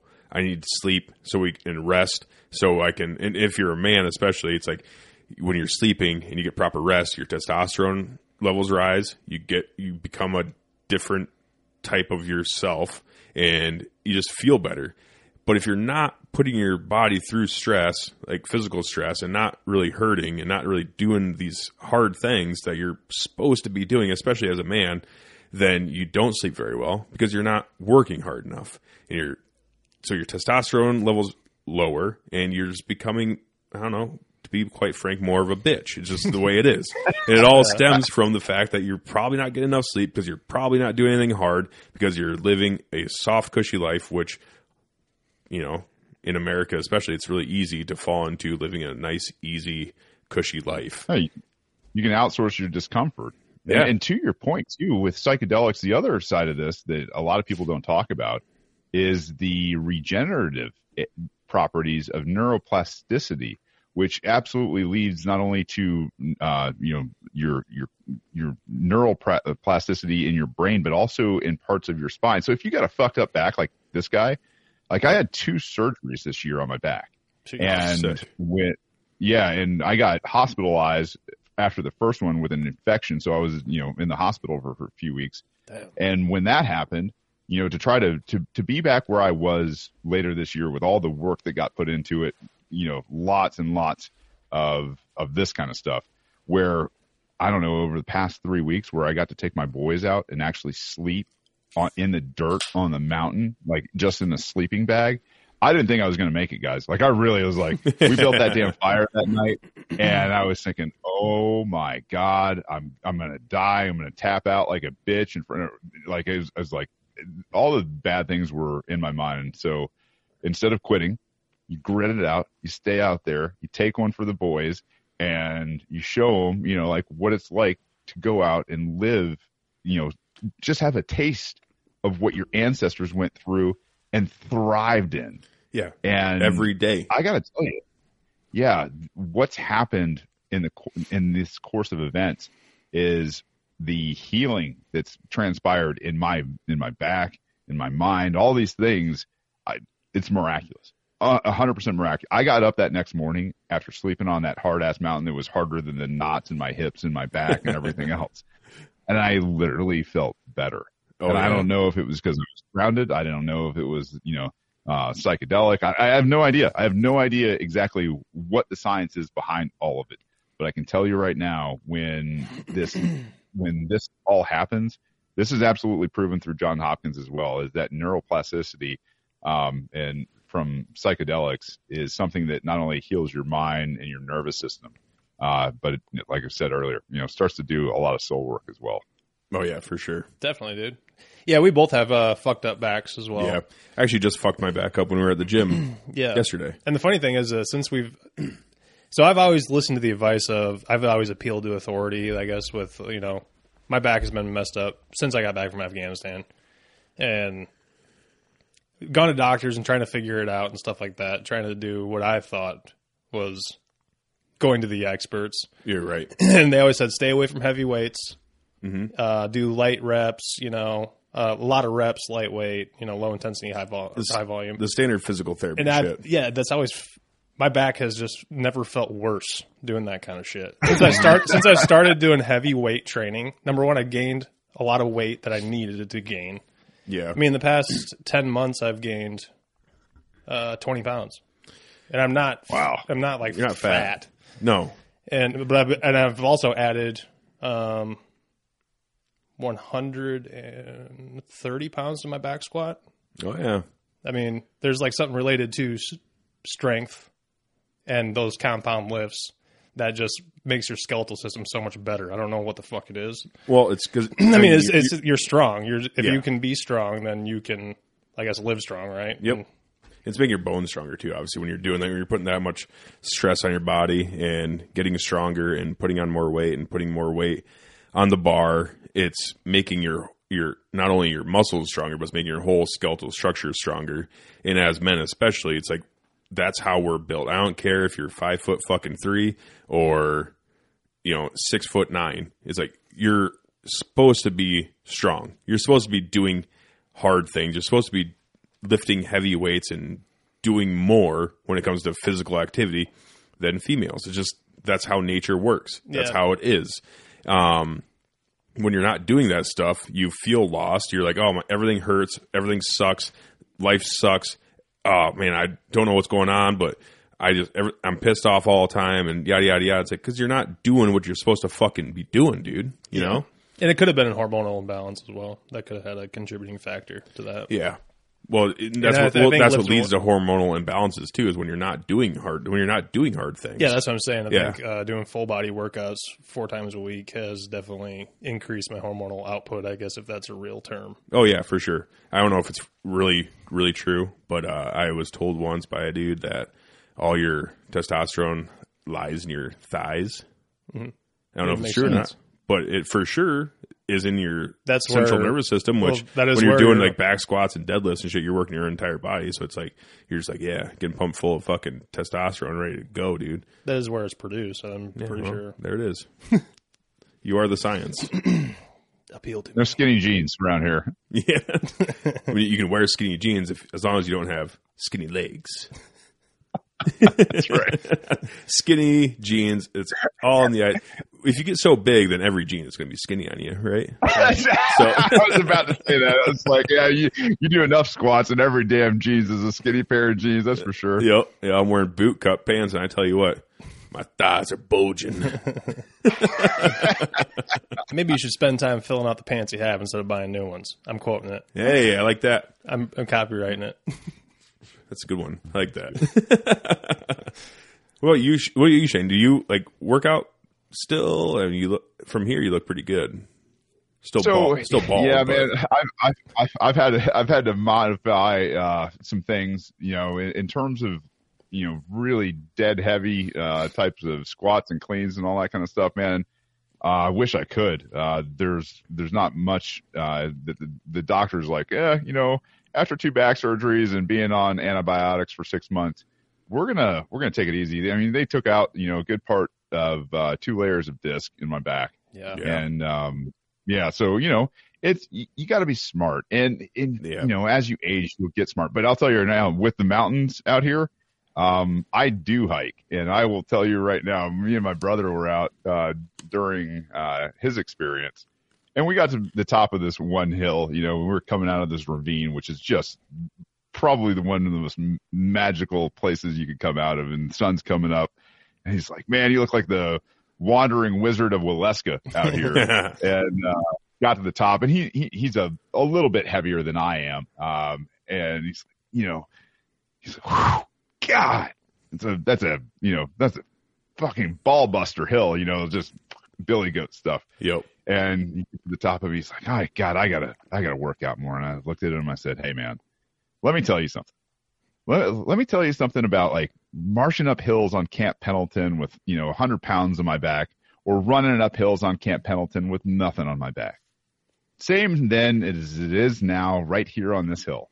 I have never got to the top of the hill and went, man, that was fucking easy. Right? Like, never, never. Yeah. And, and so, you know, th- this respect of like getting old and everything else. It's just like fuck this, man. Like, go out and be and move, be physical, push yourself, find a limit, and push a little bit more. And and like, you know, be you got to be smarter as you get old. So for me, it's not that I don't, you know, get to be extremely intense with, you know, like thigh, leg, calf, stabilizer muscles, all Mhm. that kind of stuff. Like go out and hike, you know, in rocky situations in the mountains out here, climb hills, go down hills, you name it. I'm telling you right now, your thighs are they're they're gonna be smoked. Your calves are gonna be Mhm. smoked. Your and your your system, your core stabilizer muscles, they're gonna be smoked, and you're gonna sleep really well. But yeah, man, I the the whole deadlifting and and cleans and stuff that I used to do as a young man, no, God, no, Yeah. no, no more of that. I guess. Well, I you, you did. I mean, we're we were talking our shit, but uh, yeah, obviously, be smart. Do Yeah, do definitely. do if you have back surgeries, be careful. Yeah, do everything you can within obviously your the parameters of your physical capabilities. Don't go out there and put you know a thousand pounds on a bar and like, I'm lifting this motherfucker, or else I'm not a man. That's not what we're saying. Obviously, just find something, find something challenging to do. And Yeah. obviously, Shane, yes, you have awesome hills and mountains where you're at. We live in north central Iowa. Everything's far- downhill. The farthest thing we have to climb in this motherfucker is upstairs to my bed. All right. Yeah, what? Greatest 300 elevation change in the entire state. That's it. we don't have Georgian mountains like you do. Yeah, all right. So we, I probably, you know, honestly, if I lived in when I was living in Colorado, I did do a fair bit of hiking for certain things. You know, obviously, stay in shape was one of them, but um, it's not. It's just now that I'm now that I'm so balls deep in hunting, it's like, yeah, I don't know, just hiking to hike is kind of like. uh But if I, I should, I don't know. I went to Kentucky not too long ago with my wife and daughter. Yeah. We did a fair bit of hiking there, but it's the same thing. Like even though I didn't plan on hunting that area, it's like I was looking for things, and it's I don't know. It was different, but it was still a lot. It's- it, it, it is fun. it- it is fun. If you're doing stalk hunts, especially like bow hunting, Oh yeah. you know, Kentucky, Georgia, Appalachians, it's it's some of the I, I don't know hardest but most forgiving if if that's a you know um like in, in the Rockies there's no forgiveness out there. No, like you not. get up there and you're in you're in the wrong spot at the wrong time like you're you're, not going to be forgiven no. in the Appalachians, a lot of times you do have some forgiveness, and and but at the same time, it's extremely challenging. So if you want to go out and do stalk hunts with bows, even rifles out here in the right place in the right time, you can have the adventure of your life. And really, hmm I'll tell you right now, like the, you cover seven to ten miles in the Appalachians. You're going to be absolutely exhausted. Yeah. And you're probably going to have some good stories out of it and everything else. But Oh yeah. you know that's that's a beautiful thing out here is you start to see you know down to the the minutia of like what's going on you start to pick up game trails you start to see you know where the the the I guess the last watering holes are for the wildlife where there's consistently water and springs um, you know, to, to understand where their food sources are, what time of year, like they're, they're bulking up, trying to put on that fat where those trees are. Like if you got sawtooth pines for early in the fall, or now, you know, where they've had, you know, the, the raining of acorns out here from the oak trees where, you know, you start to pattern these things and understand exactly like where they're at in their, their cycles. hmm And man, to be able to move in and out and understand what that land is, and then to be part of a, you know, like we were talking about earlier, that culture that used to come out and do that to resurrect those guys, um, and you know, kind of pay homage and tribute in in that area where you're at. It's, it's something that it's indescribable. And honestly, you know, my invitation to you guys, you guys want to come down, come down. Like we'll go do a thing and I'll introduce you to, you know, this whole thing. And like, no, no, no, I mean, seriously, open invitation. I think we have hunting season through, um, the mid of January. And like right now, I think this weekend we're going to have like, I don't know, barely 40 something degrees in the, uh, during the day and then 20 at night. So to go out, do a thing in the morning and then get your shit together after the experience and then go for a hunt later. Oh yeah. Like, in that area as those guys used to do. Wow, man, I, I got to tell you, like I'm excited about this kind of stuff. this time of cool. year, like this is the time where the hunters are out, like the real hunters are out doing, you know, some really good stuff. And Oh, yeah. you know, if you know how to hunt as a team, oh man, that's that's Shit. Shane, you there? yeah, still here. Oh, Okay. yep, fuck! I, Yeah, I I, got you. lost you for a second. He just glitched out for a second there. I'm like, oh shit, fuck, he's gone. Yeah. no, dude. Honestly, Georgia is has a is really cool Georgia's um awesome. because because you I mean you do go out and you're you're a hunter too. You go out and you hunt, right? I mean, I saw Yeah, you shot a nice buck. What was that? Two years ago? it was, it was last year. Was Yeah, last had, year? uh, Okay. Yeah, this, the first buck I had actually taken off this property minus the cow horns. Um, and, you know, like doing management and all that kind of stuff, we got rid of a lot of cow horns. Uh, we had just this ridiculous overpopulation because, uh, the local, uh, villagers out here, they, uh, they don't hunt and they're kind of no kill kind of people. And, you know, Oh, really? okay, great. More, more for the rest of us. But, Nice. to to make that population a stronger population to ensure you know that going forward that the deer are as healthy as possible we've we've done quite a bit of culling of the cow Mhm. horns and taking out the older females and and and and possibly some of the the more aggressive females so you know Oh, yeah. the, the herd population out here is just you know one of the things that i love not to mention you know we've got bobcat we've got fox we've got coyote and for North Georgia, we have some 600 pound black bear that are Oh, really? Oh man, we got black bear all over the place. You guys got a season And for a- that? Oh yeah. Oh, yeah, no right shit. It, uh, yeah. So archery opens out here about mid September and doesn't close down till mid January. And you can Oh, go out. I shit. think. Yeah, I think it's one bear uh, every season, and I think we have somewhere around eleven does and two bucks. You know, with some parameters around the bucks, like only Mhm. one can be a six point or under, um, whereas you can only have you know one over that as well. So Oh, okay. Oh, that's awesome. Yeah. Dude, I would love to go down to Georgia and do some hunting. You guys have a lot of pigs and shit too, right? Or maybe not where you're at because you're in the mountains. South Georgia does. South yeah, Georgia you know does. what's funny is I would really kill to have a couple of feral hogs out here just for you know some free bacon. Oh, right. gone through the Yeah. but uh, I'll tell you what, um, bear. Um, you know, one of my good buddies. Uh, you know, he got a bear, and if you've never had bear, um, I highly recommend it. I, I highly recommend you cook the shit out of it. Hmm. Oh, yeah. um, the right way and all that kind of stuff. But Don't want trichinosis. no, No, no, you go out and eat fucking- bear by a fire while you're hunting with the boys and all that kind of stuff out here. Um, there's very few people in the world that are doing that, and Bro, it's, uh, it's it's it's Sick. pretty amazing. And you just curl Yeah. up in curl up in his hide that night too. Become yeah. one. Yeah, you could. Yeah. Fucking let's go, Yeah, dude. no, I, the the terrible thing is is the bear season though uh it kind of disappears like right now um mid november those guys are going into what they call turtle and Oh. uh turtle is is like hibernation right but Yep. because it doesn't get that cold down here those guys man the the big black man in the forest he disappears uh probably until about april may and yeah and you don't see those guys for a long time okay, yeah. So they don't. Yeah, it doesn't really get that cold, so they don't really actually like hibernate like they do in nor- like northern bears, like in Canada and all that shit. Like they, what they just do? They just seclude themselves into small little areas and just move around, just those little core Yeah. areas, or Yeah, luckily, um, I haven't found a den yet. really, really trying to avoid uh, that that misstep.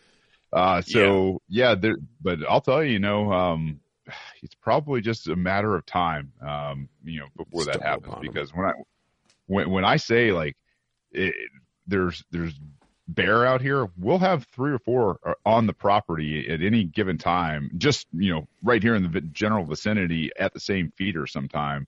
Hmm. And you know, you see a big boar come in, and that guy, man, I'll tell you right now, he starts to chase off those other guys, and they start running down a hill that's got some saplings on it, and you begin to hear the size of the saplings that are snapping that they're running over, and it just sounds like you know all hell is breaking loose. Hmm. And Right. I mean, literally, they'll be down in the bottom, you know, maybe they'll climb a tree or something, and then they're fighting on trees, and you're hearing branches and shit Jeez. just come undone. It's fucking nuts. That's man. fucking But nuts, dude.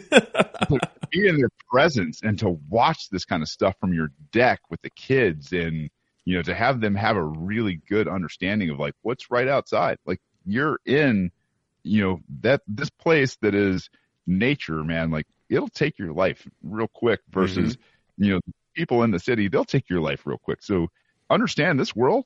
It's trying to fucking kill you. But this place out here, if you've got the right skills, like it's a much more forgiving place than you know that crazy place Oh, with yeah. human beings in there uh, that are you know really neurotic and want to stick you with all sorts of stupid vaccines and bullshit. Now we Oh, come full circle.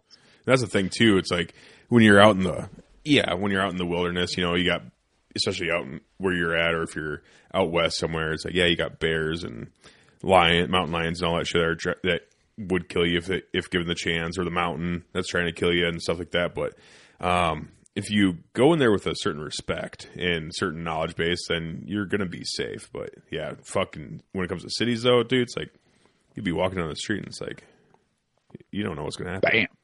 I don't know, man. Yeah. I, hate, way, I fucking hate the them. cities. I hate the cities so much. yeah, me too. So, so how many acres do you live on? So we only have a few acres out here. The um, but we're the only people out here. Like Oh, there's really? two thousand plus acres of nothing, awesome. untouched forest out here. Um, and so you know you want to wander around, uh, and you know the the thing is is the access out here is limited by other uh, types of you know gates and forestry and all that other kind of stuff. So Mhm. to be out here, you have to be pretty intentional to be where we're at, and we're the last people. Like there's there's nobody after us. Like, Dude, that's they're, fucking- they're back there. That's cool. So, are you back. are you surrounded by like is it like public land, like forest, like No. U.S. Forest Service Nope. type shit, or what? We're completely private. It's all private. Uh, I know the guys that own it, and when I run across a piece of property that I don't know, Onyx is on top of it, and I'm like, all Oh, right, yeah, hey, dude. you know, I'm this guy. Listen, I'm not going on your property to hunt or something like that. I might be going to retrieve a, a deer or or whatever it is, just to you know keep up relations and all that kind of stuff. And Yeah, the thing sure. is, is most people are you know most people have a lot of this type of land uh, bought as some sort of investment or some sort of like future thing. The the beautiful thing about this part of the Appalachians is that it doesn't really support uh, civilization. Uh, you know, Mhm. building on it, not going to be able to do it just because you know there's there's no there's no place for most people to have sewage. There's no you know you can do well, which is what we're on out here, but uh, even getting a lot of times just getting mains power out to them, damn near you know impossible in some Yep. in some places. So uh, the, the terrain makes it extremely uh, difficult for overpopulation. Let's say the least. E- even Mhm. any civilization, most people should not be. That's perfect. That's like the perfect place to Yeah. live, dude. Hell yeah. out here, out here, the only thing that's saving us, like in the country, because I I live just outside of town, and Grand Town is what thirty five hundred people, not even, Not even. not even. We'll say three thousand people is our town that we live in, but the only thing stopping um, us from really expanding and becoming having more people here is the fact that for one, farmland is fucking expensive, and for two, there's just not a whole shit ton of people that are like, you know where I want to live, Iowa. You know, I want to live. I want to live in. town Iowa. I want to live in north central Iowa so bad, dude. You know, like No, yeah, it's not exactly a metropolitan hub. no, it's not a big tourist attraction. we were in, we were in Kentucky, and uh, we were talking to some uh, some of my wife's friends and family and stuff, and they're like, "Oh, we'd love to come visit you in Iowa," like and everything. Like, oh, yeah, that'd be awesome. You get to come stay at our house; it'd be great. Like, so what? Like, what is there to do around there? And both my wife and I were both like, "Fuck." None. I'll get back to you on that. Let me go back home and figure out what we do because I can't really tell you right now. Yeah, hang out and bullshit. we hang out and bullshit and talk and drink beer and like it's it's it's, it's a cool place if like you Alaska. enjoy yeah if you enjoy the community if you enjoy the small town community type atmosphere it's a great place to live Mm-hmm. It's a great place to raise your kids and all that good stuff but uh yeah there ain't much to do unless you like deer hunting. That's pretty much about it. Yeah, pretty much it. That's it. that's a pretty good pastime. Yeah, Keep you busy all year long if you know what the hell you're doing. Yeah, it keeps me busy. That's why. That's why I love it here because I'm like, hey, I, I can go run around and check other places out. Go scout a new piece. Go scout this other piece. Like you can r- travel around and do all sorts of fun stuff. And we do have really big deer here, so that's pretty nice. Not necessarily Oh, where. yeah, you guys yeah. are spoiled. Yeah, I got mountain goats compared to you guys, man. That's the biggest. yeah, you, there's there's not a lot of trophy hunting out here. I mean, don't get me wrong. Like for the area, there's some pretty good bucks now, but like at the same time, you put a you put a good North Georgia mountain deer up against one of those corn-fed Yeah. Iowa bucks. Not even the same like Kevin Hart and Shaquille O'Neal. Like, Right. what, what, what? Yeah, no, it really is. I would love to go hunt in Georgia someday because it would be just so such a different atmosphere. But yeah, it's like when it comes to big deer and big body deer, and you know, it's just I don't know. Iowa's really No. hard to beat. Iowa, Illinois, anywhere in the Midwest. It's almost like the deer Wisconsin. here, Wisconsin. Yeah, it's almost like the, the deer here have to get big in order to survive because it's fucking cold Yeah. you know. So it gets fucking cold, and oh. the deer have to get big in order to survive. They have to put fat on, and they have to put a substantial amount of fat on every year. Otherwise, they will not make it. Yeah. Hey, you guys should get in the truck and then come hunt. Then that's that's my recommendation. Yeah, I'll- Come on Dude, down. I'd love Let's to go, go. to Georgia yeah, sometime. don't fucking twist my arm. We'll be down there. I, I'm be down going there. to twist. I'm going to say, let- I got so much for you guys down here. Let's go. yeah, and, and you I guys need have better a- neighbors. I, I need better neighbors. That's what I need. I need Yeah, guys like you guys come down here to Waleska, Georgia, and help me populate this area with freedom-loving individuals that are absolute Mhm. savages and just you know on a on a new mission in life. That's what I need. Oh yeah, so yeah, I'm gonna I'm gonna keep twisting arms. Anybody in your audience that hears this, that's you. Let's go. Let's go. Waleska, Georgia. Get on it. I, I will say this when we were talking about like uh, politics a little bit too, um, and freedom and all that stuff. But Iowa, we just um, I went and voted during the midterms, and we just passed on the ballot on the back of the ballot. There was this.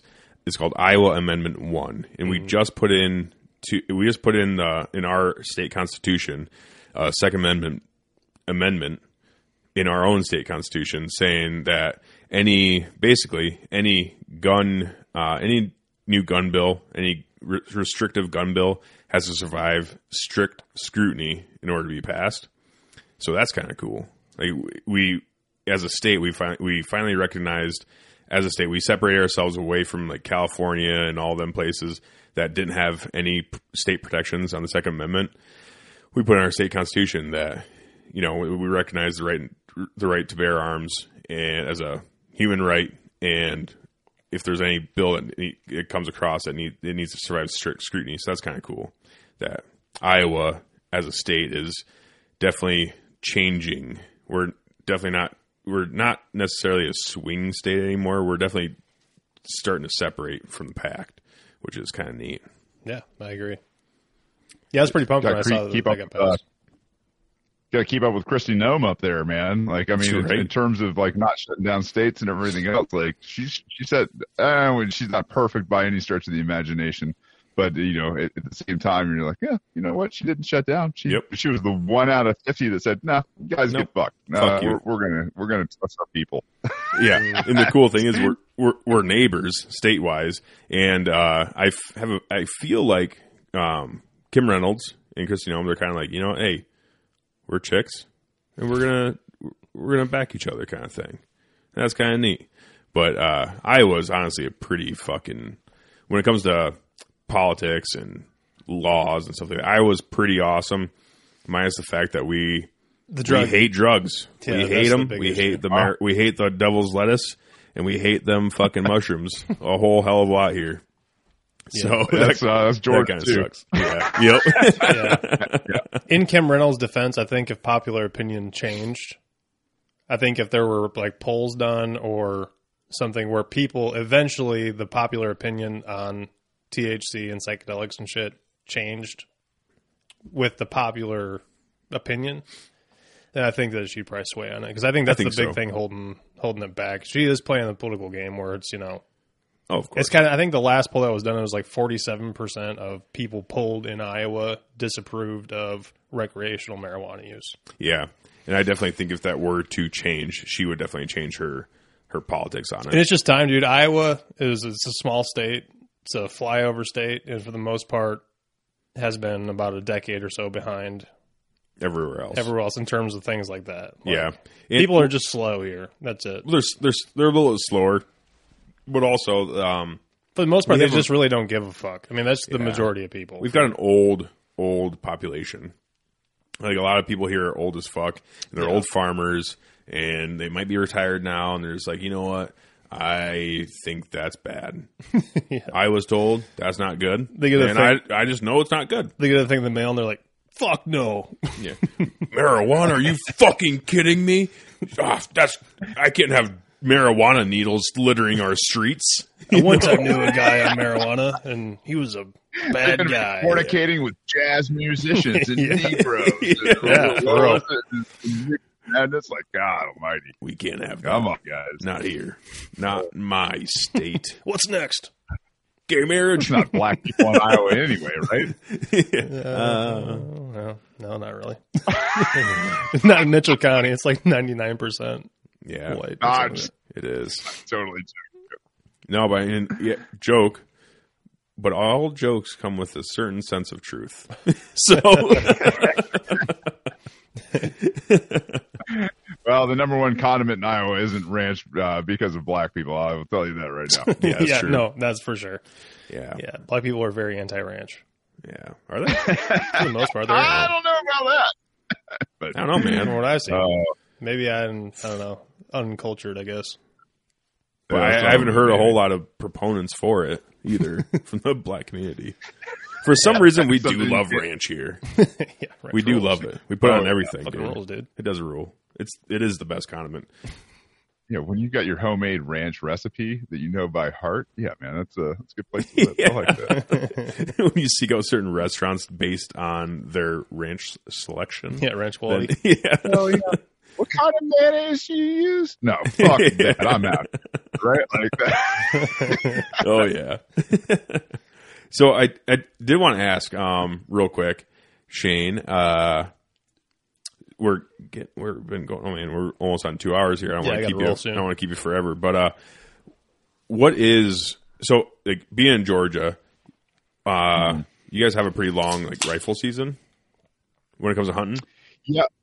Um, rifle ex- uh, is is about uh, mid October through the end of December. Uh, Jeez, so yeah, as long as fuck. yeah, yeah, it, it's long. I mean, and compared to most states, it is. But that's the thing too is like we've got a ton of deer. I mean, Yep. there there's so much suburban sprawl now, especially in Atlanta, hmm um, that some of the best hunting is actually in the city, right? Oh, The- yeah. the, Chattahoochee that runs through there, the Etowah, the Coosa. Uh, you've got all these, you know, amazing rivers that run through uh, places like Atlanta, through you know some of the suburbs and all that kind of stuff. Some of these ghost bucks that live down in you know the hoods down there. Um, it's it's not a place where you can actually rifle hunt. So Yep. if you want to go into these areas and hunt giant, and I mean literally, you know, we're talking Boone and Crockett, 200 plus type bucks in Georgia. It's like Dude. it exists. Dude. And yeah, There's there's a hunting YouTube channel. Uh, they're called Seek One, and Mhm. they hunt urban bucks, and they are Yeah. fucking huge, dude. Insane. they're amazing. They're ridiculous. Yeah. if you like if you like hunting where you can hear lawnmowers and leaf blowers and kids playing and like Yeah. no fucking peace and quiet, okay. I Go guess. there. If you're after, if you're after those monsters and that's what you're gonna do, okay. I Yeah. Me But, uh, personally, I'd yeah, rather not- go. I'd rather go to North Georgia in the mountains and have peace and quiet while I hunt, even if it means tagging a small deer. I'll do it. That's, that'd Yeah. be a lot more fun for Free, me. freezer meat. Oh yeah. That's all I need. Just Right. freezer meat. But Yeah, what yeah, what's it's uh what's your uh what's because do you because you go rifle hunt mostly right? I'm no? a bow You're hunter. bow hunter. Uh, my yeah. guy. That's all right. Yep. Cool. Yeah, uh, I picked up uh, bow hunting from a good friend in uh, 2015. I was, really wasn't even a hunter before that because it was just like, eh, you know what? I've shot things with rifles before. It's not real difficult. Um, and and and like it, it wasn't something that I really grew up with uh, in terms of like my dad wasn't um, you know a hunter like never Mhm. yeah I think he took it took me and my brother hunting one time that was enough for him So, Right. like we we we didn't grow up as hunters. And um then you know I got into you know to firearms and all that other kind of stuff. And I was just like you know what? Like it, I could deer are not going to be a thing. It just Mhm. seems easy and like a lot of fucking work honestly. It is Then I found- work. um, a guy that introduced me uh, to hunting. He had, you know, he's got 350 acres down in South Georgia. He's got, you know, food plots that go on for days and days, and it just he, the guy's beat life, right? So Mhm. he introduced me to the actual work that goes into hunting, and I fell in love with it. I was like, oh my god, there's so much to learn in terms of you know the being a conservationist, being somebody that understands population and population control for the deer and making it stronger and like the, all the food and the nutrients and different vegetation that, that- whether it's natural or planted and times a year and just just all this beautiful stuff that you know came with a lot of just grueling work. And like that's part of it like why I fell in love with it. Then I found you know through my my good buddy his bow hunting because I would go out and sit with a rifle never shot anything with a rifle. And I was just like yeah I'll just go sit. I like sitting. It's nice. Yep. it's peaceful. There's nothing I feel like it's cool. Um but yeah I picked up that bow in about 2015 and was hooked. Like different level. You've got to be a little bit more of a masterful hunter to uh, obviously take something with a bow because you're you know obviously time and space and all that kind of stuff. And Yeah. once you get that down um that's when hunting becomes a hell of a lot of fun right it's uh it, it, it's something where when you when you get something with a bow you know you've done it right and Yep.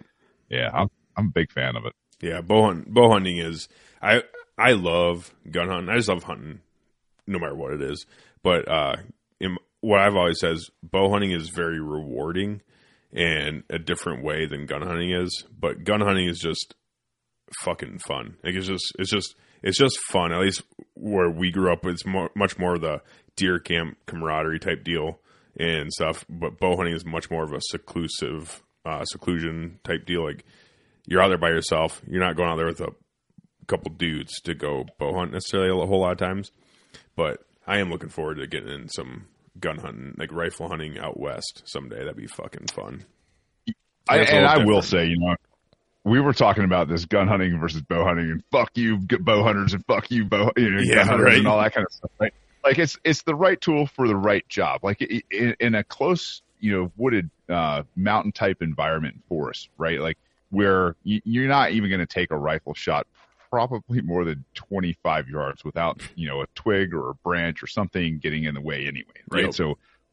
Wh- What's the real point of a, of a high-powered rifle here? And then there's no like you do the same damage with a a, a good bow, but when you go out west and you've got a lot more open space and less Yeah. defilade and less cover and concealment and all that, man, a good a good high powered optic uh, on a you know a seven six two or three oh eight or you know if some of you guys are using six fives or whatever you're using these days, like man, that is that's a necessity in a lot of cases. I mean, really, it is the difference between filling the freezer and going out and wasting your time with mental masturbation. Like, you know, you know, like, oh, I'm going to get a fu-. no, no. Your your your likelihood of scoring a deer with a with a bow out there is extremely Yep. low compared to what it is here. A lot, a lot of people do it, but it's just you gotta you, you gotta spend the time out there, and you're gonna have a whole lot of heartache when you're doing it too.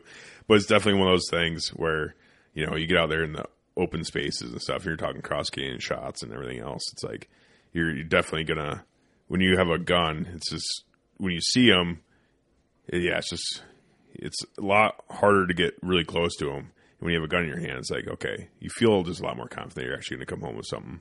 But I've never done it. Well, I, I went to New Mexico and hunted pronghorn with a rifle, and that was a lot of fucking fun too. But I ended up shooting my pronghorn at 77 yards, which is pretty damn close. I probably I could have shot with my bow and arrow. So That's a hell of a that's a hell of a shot with a bow and arrow. Sure. yeah, yeah. But I don't want to take too much more of your time up here, man. Um, we'll definitely have to have you on again sometime and talk some more. This has been a lot of fun, man. I really appreciate it. Yeah, vice versa, guys. And uh, I mean, that's the thing is, I'd like to, to talk about some of those hunts that you guys have had, uh, especially the one out to Africa. Like, Oh, yeah. on little teaser here for the next time we do something. Yep. Um, yeah, man, guys, it's it's good to reconnect with you. I'm glad you guys are doing well, survived COVID and all that shit, and uh, are ornery and and and ready to do uh, copious amounts of mushrooms and all that kind of stuff. Man. Like, it's, Hell yeah, dude. I'm excited for you guys. So, like I said, open invite down here. I appreciate it, man. Um, and thanks, Jordan, for coming on. Oh yeah, Helping for out. sure, This has dude. been awesome, Anytime. You know that. Yep. And uh, so Shane, you want to go ahead and tell everybody because you um, where they can find you if they want to follow along with your escapades and all that shit. And see, Sure, yeah. Now that I'm a retired, uh, uh, I guess failed politician, I think, uh, right. um, uh, radicalpod.com is what I'm doing full time. The, uh, the Brave mission is now part of that. And, uh, you can find all the links to everything there, producing about three to four shows a week now. And, um, anybody that wants to help out with the Brave mission, um, and possibly if you're a veteran, you know, uh, be selected for the experience, or if you're one of those people that's beat life and uh, want to help sponsor it, man, I could definitely use the help. All the links are there, and uh, guys, like I said, humbled, uh, really appreciate it, and look forward to hopefully having you guys down here and and uh, showing you guys firsthand so that you can go up there and replicate it and start your your own Iowa chapter of uh, whatever it is that you guys want to do. So hell really yeah, appreciate it, guys. Right on. hell yeah, man, I appreciate it. Um, because yeah, yeah, you have your own podcast. You are the radical. So, right? That's what it, he said. Radical, Radical, Pod, yeah. and it's called Ra- Radical is the, uh, the name of the podcast. And Yep. you want to you want to real quick tell so what does it mostly entail about just so people know So it used to be a little more uh, political, but now it's this uh, really cool convergence that I've found with a bunch of crowds. Obviously, Liberty being uh, the driver behind what we're doing, um, and then we've actually found the mechanisms to get there. Um, cover a lot of Bitcoin, not crypto, just Bitcoin. okay Uh, and I also cover uh, now, obviously, uh, the psychedelics and uh, these these intertwined worlds that have so much in common with each other and have such great people. Uh, it's you know finding them, bringing them together, and and showing them how they all kind of have this uh, confluence in terms of pushing us towards that end mission of liberty. So that's that's what it's mostly about, and we do some fun stuff on the side. It's growing. Awesome, dude. Well, I once again I appreciate you coming on, and everyone go ahead and get out there and check out uh, Radical Pod and check out Shane's mission that he's doing. You know, it's, we, it sounds like a great thing, and I'm really excited to getting down there and meeting you face to face someday and experiencing what North Georgia has to offer, my, my man. You got anything, Jordan? Uh, no, I, I don't really have anything Got nothing for us. um, other than on the crypto thing. Uh, Shane, have you been following the FTX situation? Oh man, I could go on for hours. Yeah. Sorry, I didn't mean to open a window. However, sometime we will have Yeah. that conversation again. Maybe next time Yeah. we'll have Shane on again. and We'll talk a little fucking crypto uh, fiasco. Yeah, 'cause that's That quite the deal. quite the thing. Yeah. All right, guys. Well, I appreciate it. We'll talk to you later. Peace.